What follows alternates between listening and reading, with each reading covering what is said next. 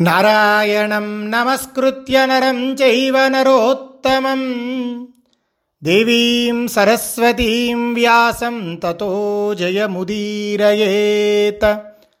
व्यासाय विष्णुरूपाय व्यासरूपाय विष्णवे। नमो वै ब्रह्मनिधये वासिष्ठाय नमो नमः।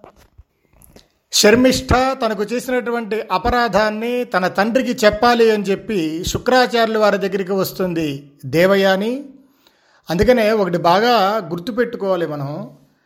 ఎవరినైతే మనం అణగదొక్కాలి అని అనుకుంటామో ఎక్కడ అణచివేత ఉంటుందో అది ఎప్పుడో ఒకసారి విజృంభించి మనల్ని నాశనం చేస్తాయి. కాబట్టి ఎప్పుడు కూడా ఎవరిని అణగదొక్కాలి అని చెప్పి అనుకోకూడదు.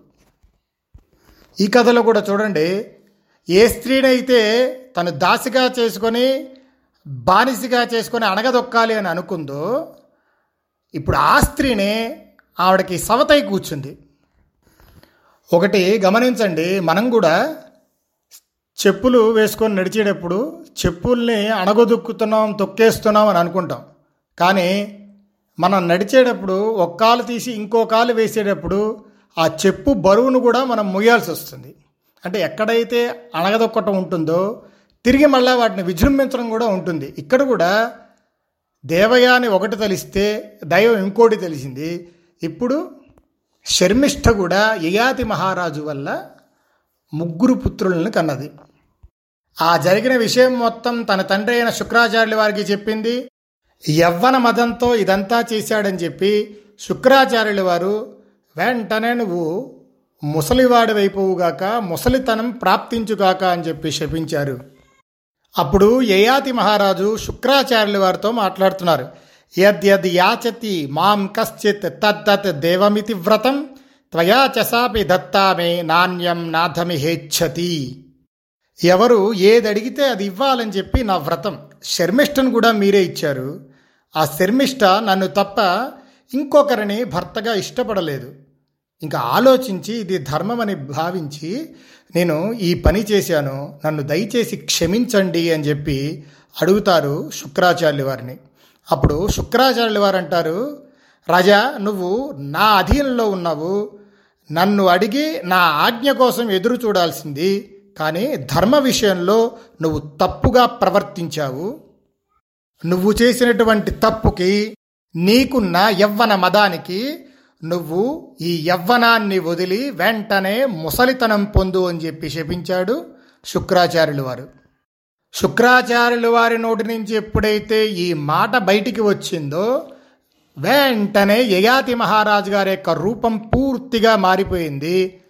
నల్లగా ఒత్తుగా ఉండే జుట్టు కాస్త తెల్లగా మారిపోయింది. శరీరం పాలిపోయింది. శరీరం అంతా ముడతలు పడిపోయింది. దంతములన్నీ కూడా కదులుతున్నాయి. ఆ నోటిలోంచి చొంగగారుతూ ఉంటుంది. ఆ శరీర అవయవాలన్నీ కూడా తన పట్టుని కోల్పోతాయి. వెన్నుపూస వంగి శరీరం మొత్తం వణికిపోతూ ముసలితనంలో ఏ విధమైన బాధ అనుభవించాల్సి వస్తుందో యయాతి మహారాజు ఇప్పుడు ఆ విధంగానే ఆ బాధని అనుభవిస్తూ శుక్రాచార్యుల వారి ముందు ఉన్నారు.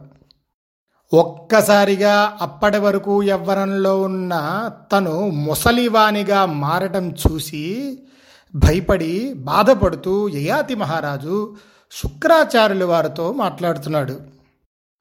గురువర్య యవ్వనంలో దేవయానందు నేను ఇంకా తృప్తిని పొందలేదు. నన్ను దయచేసి అనుగ్రహించి ముసలితనం నాలో ప్రవేశించకుండా చేయండి అని చెప్పి అడుగుతాడు.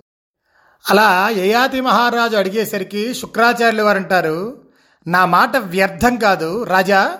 నీ ముసలితనం ఇంకొకరు తీసుకుంటే అప్పుడు నువ్వు ఈ బాధని తప్పించుకోవచ్చు అని చెప్పి చెప్తారు శుక్రాచార్యులు వారు. యయాతి మహారాజు మాట్లాడుతున్నారు. రాజ్యభాక్ స భవేద్ బ్రహ్మన్ పుణ్యభాక్ కీర్తిభాక్ తథా యో మే దద్యాత్ వయఃపుత్ర తద్ భవాననుమన్యతాం. నా కొడుకుల్లో ఎవరైతే తన వయస్సుని యవ్వనాన్ని నాకు ఇస్తారో కేవలం ఆ కుమారుడు మాత్రమే నా రాజ్యాన్ని పుణ్యాన్ని కీర్తిని పొందేవాడు కావాలి. ఈ వరం మీ నుండి నేను కోరుతున్నాను అని చెప్తాడు యయాతి మహారాజు శుక్రాచార్యుల వారికి.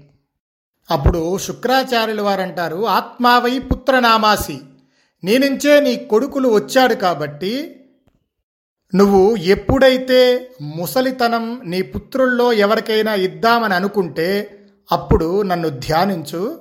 నువ్వు యవ్వనం పొంది నీ ముసలితనం ఆ కుమారుడికి వెళ్తుంది. ఏ కుమారుడైతే నీకు యవ్వనం వయసు దానం చేస్తాడో ఆ పుత్రుడు మాత్రమే రాజ్యానికి రాజు అవుతాడు ఆయుష్మంతుడవుతాడు కీర్తివంతుడు అవుతాడు సంతానవంతుడు కూడా అవుతాడు. ఇలా శుక్రాచార్యులు వారు అనుజ్ఞ ఇవ్వగానే ఆయనకి నమస్కారం చేసి యయాతి మహారాజు తిరిగి రాజ్యానికి వస్తాడు. యయాతి మహారాజు రాజ్యానికి వచ్చిన తర్వాత తన ఐదుగురు కొడుకుల్ని పిలిచి పెద్దవాడైన దేవయాని కొడుకైన యదువుతో ముందు మాట్లాడుతున్నాడు. త్వం యదో ప్రతిపద్యస్వ పాప్మానం జరయా సహ యవ్వనేన త్వదీయేన చరేయం విషయానహం. పూర్ణే వర్ష సహస్రేతు పునస్తే యవ్వనం త్వహం దత్వా స్వం ప్రతిపత్స్యామి పాప్మానం జరయాసహ. నానా నాన్న యదు నా ముసలితనంతో పాటు నా దోషాన్ని కూడా నువ్వు తీసుకో. ఎందుకంటే నువ్వు పెద్దవాడివి కదా. నీ యవ్వనంతో నేను ఈ విషయసుఖాలన్నీ తృప్తిగా అనుభవిస్తాను. ఒక వెయ్యి సంవత్సరములు గడిచిన తర్వాత మళ్ళా నీ యవ్వనాన్ని నీకు ఇస్తాను. నా ముసలితనంతో పాటు నా దోషాన్ని కూడా నేను ఒక వెయ్యి సంవత్సరములు గడిచిన తర్వాత నీ దగ్గర నుంచి తీసుకుంటాను అని చెప్పి యయాతి మహారాజు పెద్దవాడైన ఎదువుతో మాట్లాడి చెప్తాడు. ఇలా యయాతి మహారాజు చెప్పేటప్పటికల్లా అప్పుడు ఎదువు అంటాడు నాన్నగారు ముసలితనం వల్ల చాలా కష్టాలు వస్తాయి. అవి నేను అనుభవించలేను. మీ ముసలితనాన్ని నేను తీసుకోలేను. ఈ ముసలితనం వల్ల జుట్టు తెల్లబడుతుంది. శరీర అవయవాలన్నీ కూడా పట్టు తప్పుతాయి. శరీరం ముడతలు పడుతుంది. శక్తి లేక నీరసంతో వణికిపోతూ ఉండాలి. నా సొంత పనులు నేను చేసి చేసుకోవడం కూడా చాలా కష్టమవుతుంది. ఇప్పటిదాకా ఎవరైతే నా మీద ఆధారపడ్డారో అలా నా మీద ఆధారపడ్డ వాళ్ళు కూడా ముసలితనం వస్తే ఏమాత్రం లక్ష్య పెట్టరు కనీసం పట్టించుకోరు. కాబట్టి ఈ ముసలితనం తీసుకోవటం నాకు ఇష్టం లేదు. ఇంకా నాకంటే మీకు ఇష్టమైన కొడుకులు చాలామంది ఉన్నారు కదా. వాళ్ళల్లో ఎవరికైనా తీసుకుంటారేమో కనుక్కొని వాళ్ళకి ఇవ్వండి అని చెప్పి అంటాడు పెద్దవాడైన ఎదువు ఇలా ఎదువు మాట్లాడేటప్పటికీ ఏయాతి మహారాజ్ అంటాడు ఒరే నువ్వు నా హృదయం నుంచి నా నుండి పుట్టి కూడా నీ వయస్సును నాకు ఇవ్వటం లేదు. ఇదిగో ఇప్పుడు చెప్తున్నాను నువ్వు నీ పిల్లలు నా రాజ్యం పరిపాలించడానికి పొందడానికి అర్హులు కారు. నువ్వు పెద్దవాడైనా సరే నీకు రాజ్యాధికారం లేదు అని చెప్పి ఆ యదువుతో చెప్తాడు యయాతి మహారాజు. తర్వాత రెండో కొడుకు అయినటువంటి తుర్వసుడు దగ్గరికి వెళ్ళి ఇలాగే మళ్ళా అడుగుతారు. నా ముసలితనం నువ్వు తీసుకో నీ ఎవ్వరం నాకు ఇవ్వు ఇలా అడిగేటప్పటికల్లా అప్పుడు తుర్వసుడు అంటాడు న జరాం తాత కామభోగ ప్రణాశినీం బలరూపాంతకరణీం బుద్ధి ప్రాణ ప్రణాశనీం నాన్నగారు కోరికలు అనుభవించాలి అని నాకు ఉంది. ఈ బుద్ధిని ప్రాణాన్ని నాశనం చేసే ముసలితనం నేను అస్సలు ఇష్టపడటం లేదు. అందుకని నా యవ్వనాన్ని మీకు ఇవ్వలేను అని చెప్తాడు తుర్వసుడు. అంటే ఈయన దేవయాని యొక్క రెండో కొడుకు. అప్పుడు యయాతి మహారాజు అంటాడు ఒరే నువ్వు నాకు యవ్వనాన్ని ఇవ్వలేదు కాబట్టి నువ్వు మాంసభక్షణ చేసేవారికి చండాలకు పాపులకు మ్లేచ్ఛజాతుల వారికి రాజు అవుతావు అని చెప్పి శపిస్తాడు ఈ రెండో కొడుకుని యయాతి మహారాజు. ఈ దేవయాని కొడుకులైన ఇద్దరు కూడా యవ్వనాన్ని ఇవ్వడానికి ఇష్టపడలేదు. ఇక శర్మిష్ఠ కొడుకుల్లో పెద్దవాడైనటువంటి దృహ్యుడు ఈయన దగ్గరికి వెళ్ళి ఇలాగే అడుగుతారు ఏయాతి మహారాజు. అప్పుడు శర్మిష్ట పెద్ద కొడుకైనటువంటి దృహ్యుడు ఇప్పుడు ఏయాతి మహారాజుతో మాట్లాడుతున్నాడు. నగజం నరథం నాశ్వం జీర్ణో భుంక్తే నచ స్త్రియం వాక్సంగశ్చాస్య భవతి తాం జరాం నాభికామయే. నాన్నగారు ముసలివాడు ఏనుగు కానీ గుర్రం కానీ రథం కానీ ఇట్లాంటి వాళ్ళని ఇట్లాంటి వాటిని తోలలేడు. స్త్రీని కూడా సంతోషపెట్టలేడు. ముసలితనంలో మాట కూడా తడబడిపోతుంది. కాబట్టి అలాంటి ముసలితనాన్ని నేను ఇప్పుడు అనుభవించలేను. కాబట్టి ముసలితనం పొందడం నాకు ఇష్టం లేదు అంటాడు శర్మిష్ట పెద్ద కొడుకైనటువంటి దృహ్యుడు. అప్పుడు యయాతి మహారాజు దృహ్యుణ్ణి ఉద్దేశించి మాట్లాడుతున్నాడు. ఒరే నువ్వు నీ యువ వయస్సుని నాకు ఇవ్వటం లేదు. కాబట్టి దృహ్యు నీకిష్టమైన కోరిక నీకెక్కడా దొరకదు. గుర్రాలు ఏనుగులు సింహాసనాలు ఇవన్నీ అన్నావు కదా.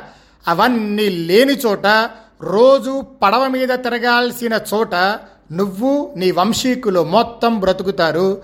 నీ వంశీకులు వారు కూడా ఈ రాజ్యానికి రాజులు కాలేరు. భోజ అనే శబ్దంతో మీరంతా వ్యవహరించబడతారు అని చెప్పి ఆ శర్మిష్ట పెద్ద కుమారుణ్ణి దృహ్యుణ్ణి శపిస్తాడు యయాతి మహారాజు. అటు తరువాత శర్మిష్ట రెండో కొడుకైనటువంటి అనువు ఈయన్ని పిలిచి అదే విధంగా మళ్ళా అడుగుతాడు. అప్పుడు అనువు అంటాడు జీర్ణక్షిషు వదాదత్తే కాలేన్నమశుచిర్యథ నజుహోతి చ కాలేగ్నిం తాం జరాం నాభికామయే. నాన్నగారు ఈ ముసలివాడు చిన్నపిల్లల్లాగా ఎలా పడితే అలా ఉంటాడండి. వాడు అశుభ్రంగా అశుచిగా ఉంటాడు. అన్నం కూడా అకాలంలో తినాల్సి వస్తుంది.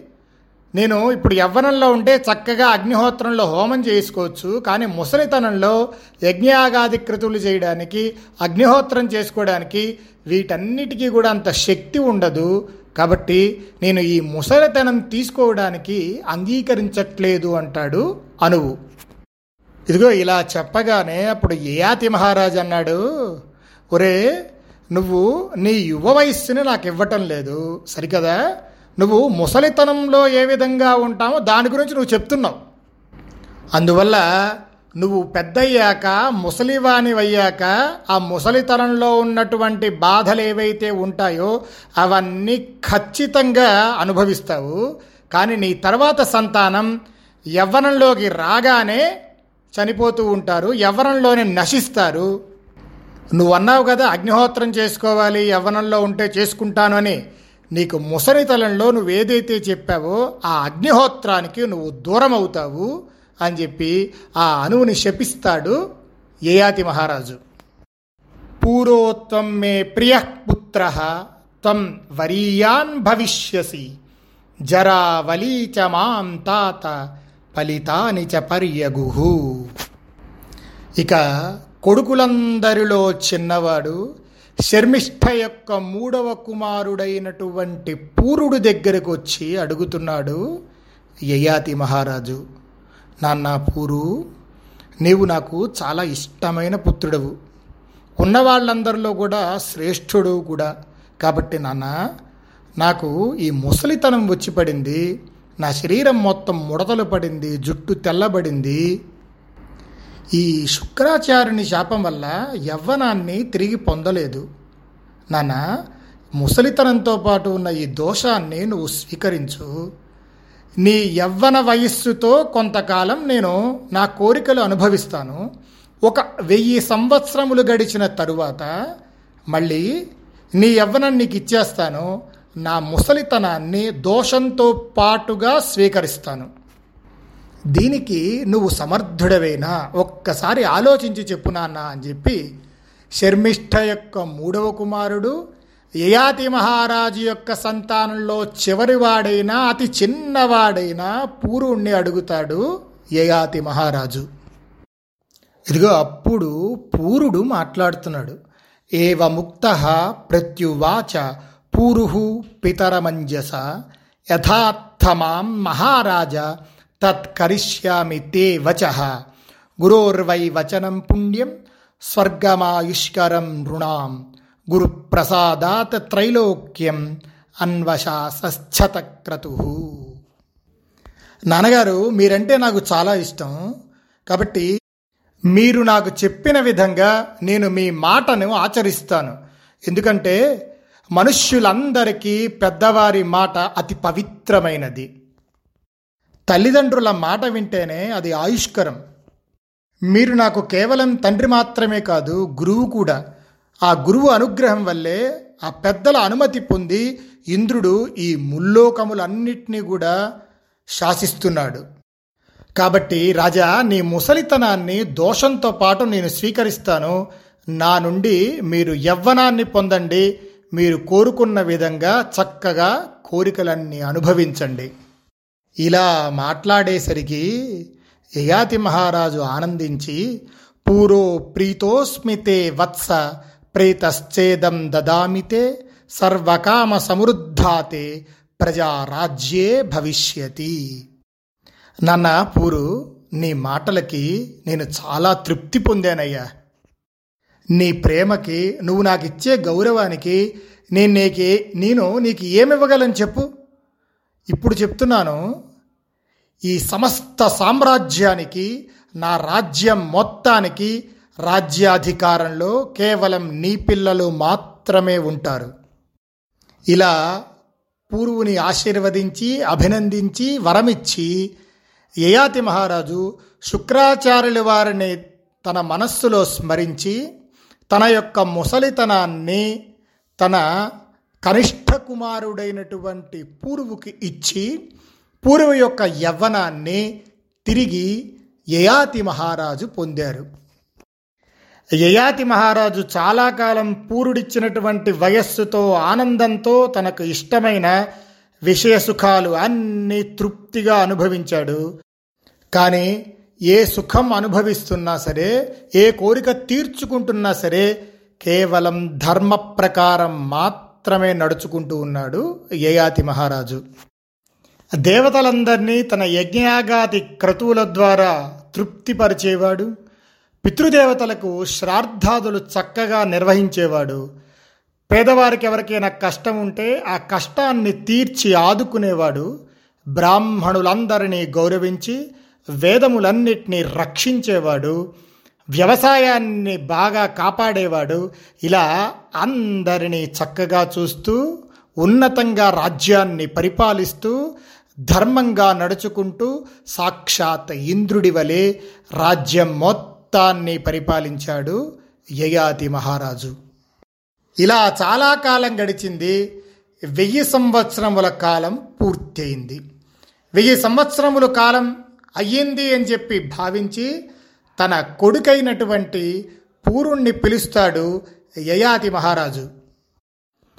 ఆయన దగ్గరికి వచ్చినటువంటి ఆ పూరుడితో యయాతి మహారాజు మాట్లాడుతున్నాడు నానా నీ వయస్సును తీసుకొని నీ యవ్వనాన్ని తీసుకొని నేను చక్కగా విషయసుఖాలన్నీ కూడా అనుభవించాను. కానీ నజాతు కామ కామానాం ఉపభోగేన శామ్యతి హవిష కృష్ణవర్త్మేవ భూయ ఏవాభివర్ధతే.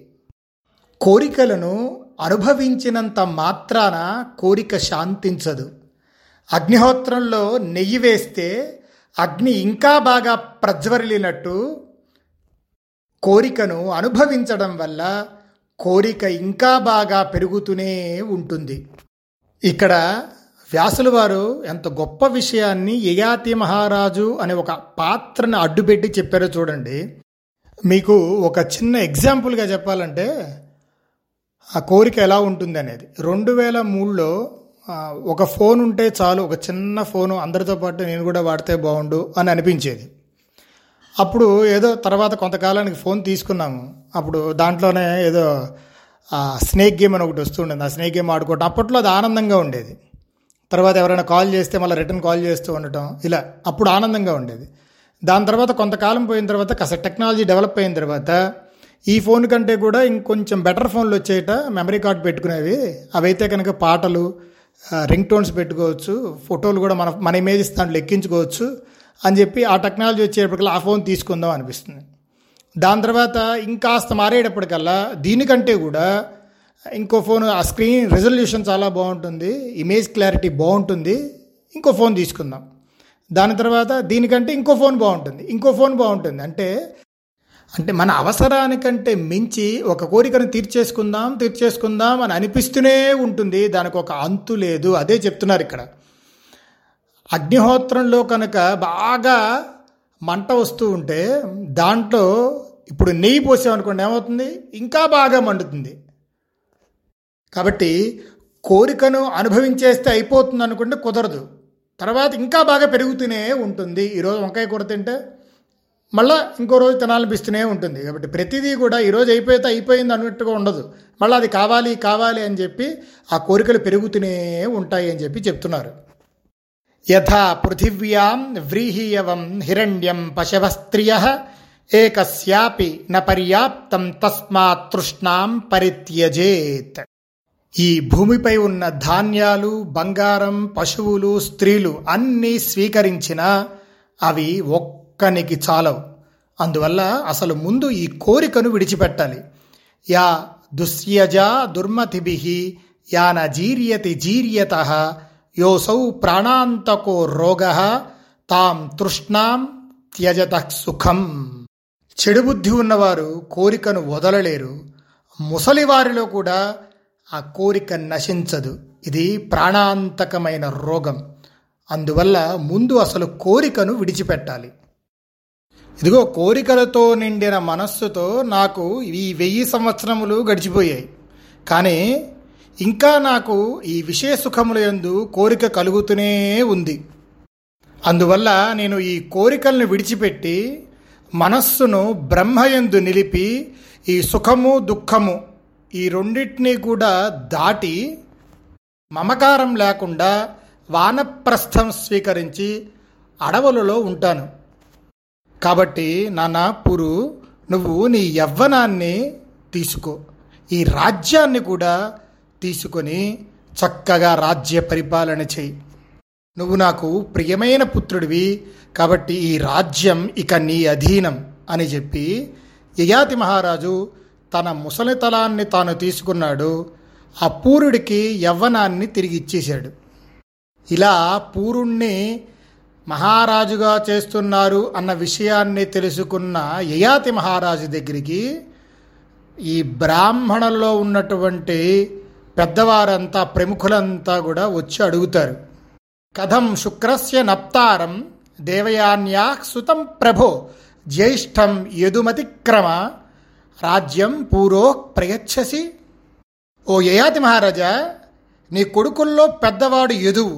అతడి తర్వాత తుర్వసుడున్నాడు. ఆ తరువాత శర్మిష్ఠ కుమారులు దృహ్యువు అనువు. వీళ్ళందరినీ కాదని నువ్వు చిట్ట చివరైనటువంటి కుమారుడు ఎవరైతే ఉన్నాడో ఆ పూరుడికి రాజ్యాన్ని ఎలా అప్పజెప్తావు? పూరుడు అందరికంటే చిన్నవాడు కదా. ఈ విషయాన్ని నీకు గుర్తు చేస్తున్నాం. గుర్తుంచుకో నువ్వు నీ ధర్మాన్ని పాటించాలి అని చెప్పి అడుగుతారు. ఆ వచ్చిన బ్రాహ్మణ ప్రముఖులంతా కూడా యయాతి మహారాజుని. అప్పుడు యయాతి మహారాజు అంటారు బ్రాహ్మణ ప్రముఖ వర్ణా సర్వే శృణ్వంతు మే వచ. జ్యేష్టం ప్రతి యథారాజ్యం నదేయం మే కథంచన. మమ జ్యేష్ఠేన యదున నియోగే నానుపాలిత ప్రతికూల పితుర్యశ్చ నస పుత్ర సతాం మత. ఈ సభలో ఉన్న ప్రతి వారు కూడా నా మాట వినండి. ఏ విధంగా అయినా సరే ఈ నా రాజ్యం నా పెద్ద కుమారుడికి ఇవ్వదగింది కాదు. నా జ్యేష్ఠ కుమారుడు ఎదువు నా ఆజ్ఞను పాటించలేదు. తండ్రికి ప్రతికూలంగా ఉండేవాడు కొడుకే కాదు. తల్లిదండ్రుల మాటను వినేవాడు ఆ తల్లిదండ్రుల మాటను ఆచరించేవాడు వారికి అనుకూలంగా ఉండేవాడు ఆ తల్లిదండ్రుల విషయంలో కొడుకులా ప్రవర్తించే వాడే నిజమైన పుత్రుడు. గుణం లేని పుత్రుడు వ్యర్థుడు. ఈ యదువు తురస్సువు దృహ్యువు అనువు వీరంతా నా మాటను తిరస్కరించారు నన్ను చాలా అవమానించారు.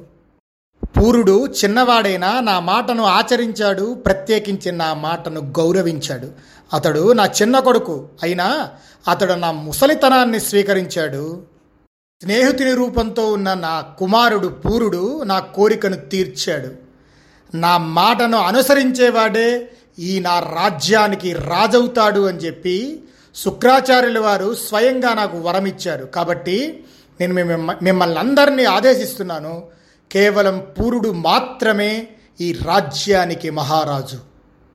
ఎప్పుడైతే సభలో యయాతి మహారాజు ఇలా మాట్లాడారో అప్పుడు అక్కడికి వచ్చిన వాళ్ళంతా కూడా ఆ సభలోని వారంతా కూడా మాట్లాడుతున్నారు. యక్ పుత్రో గుణసంపన్న మాతా పిత్రోర్హిత సదా. సర్వమర్హతి కళ్యాణం కనీయానపి సత్తమ. తల్లిదండ్రులకు హితాన్ని చేకూర్చేవాడే నిజమైన పుత్రుడవుతాడు. ఇతడు చిన్నవాడైన సమస్త శుభాలకు యోగ్యుడు. నీకు ప్రియాన్ని ఆచరించిన నీ ఈ చిన్న కుమారుడు పూరుడు ఈ రాజ్యాధికారం పొందడానికి అర్హుడు. శుక్రుడు వరం ఇవ్వడం వల్ల దానికి విరుద్ధంగా మాట్లాడడం ఇప్పుడు ఈ సమయంలో యుక్తం కాదు. ఇదిగో ఇలా ఆ ప్రముఖులంతా మాట్లాడేసరికి సభలోని అందరూ సంతోషించి ఆ పూరుణ్ణి రాజ్యానికి అభిషిక్తుణ్ణి చేశారు.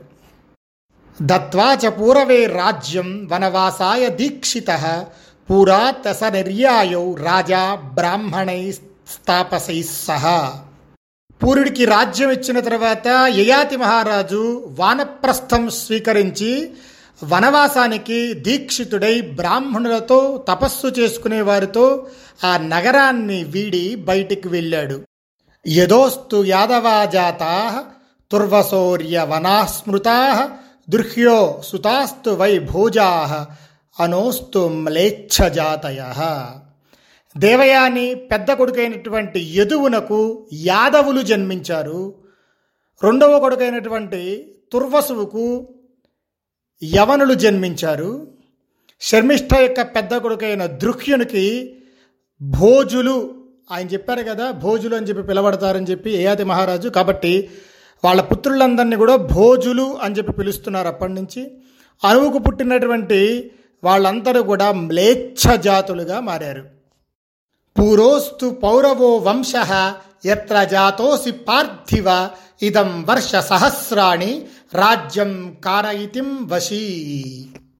ఈ పూర్వ వల్లే ఆ వంశం పేరు పౌరవ వంశం అయ్యింది. స్వస్తి ప్రజాభ్య పరిపాలయంతాం న్యాయేన మార్గేణ మహీం మహిషా. గోబ్రాహ్మణేభ్య శుభమస్తు నిత్యం లోకా సమస్త సుఖినో భవంతు.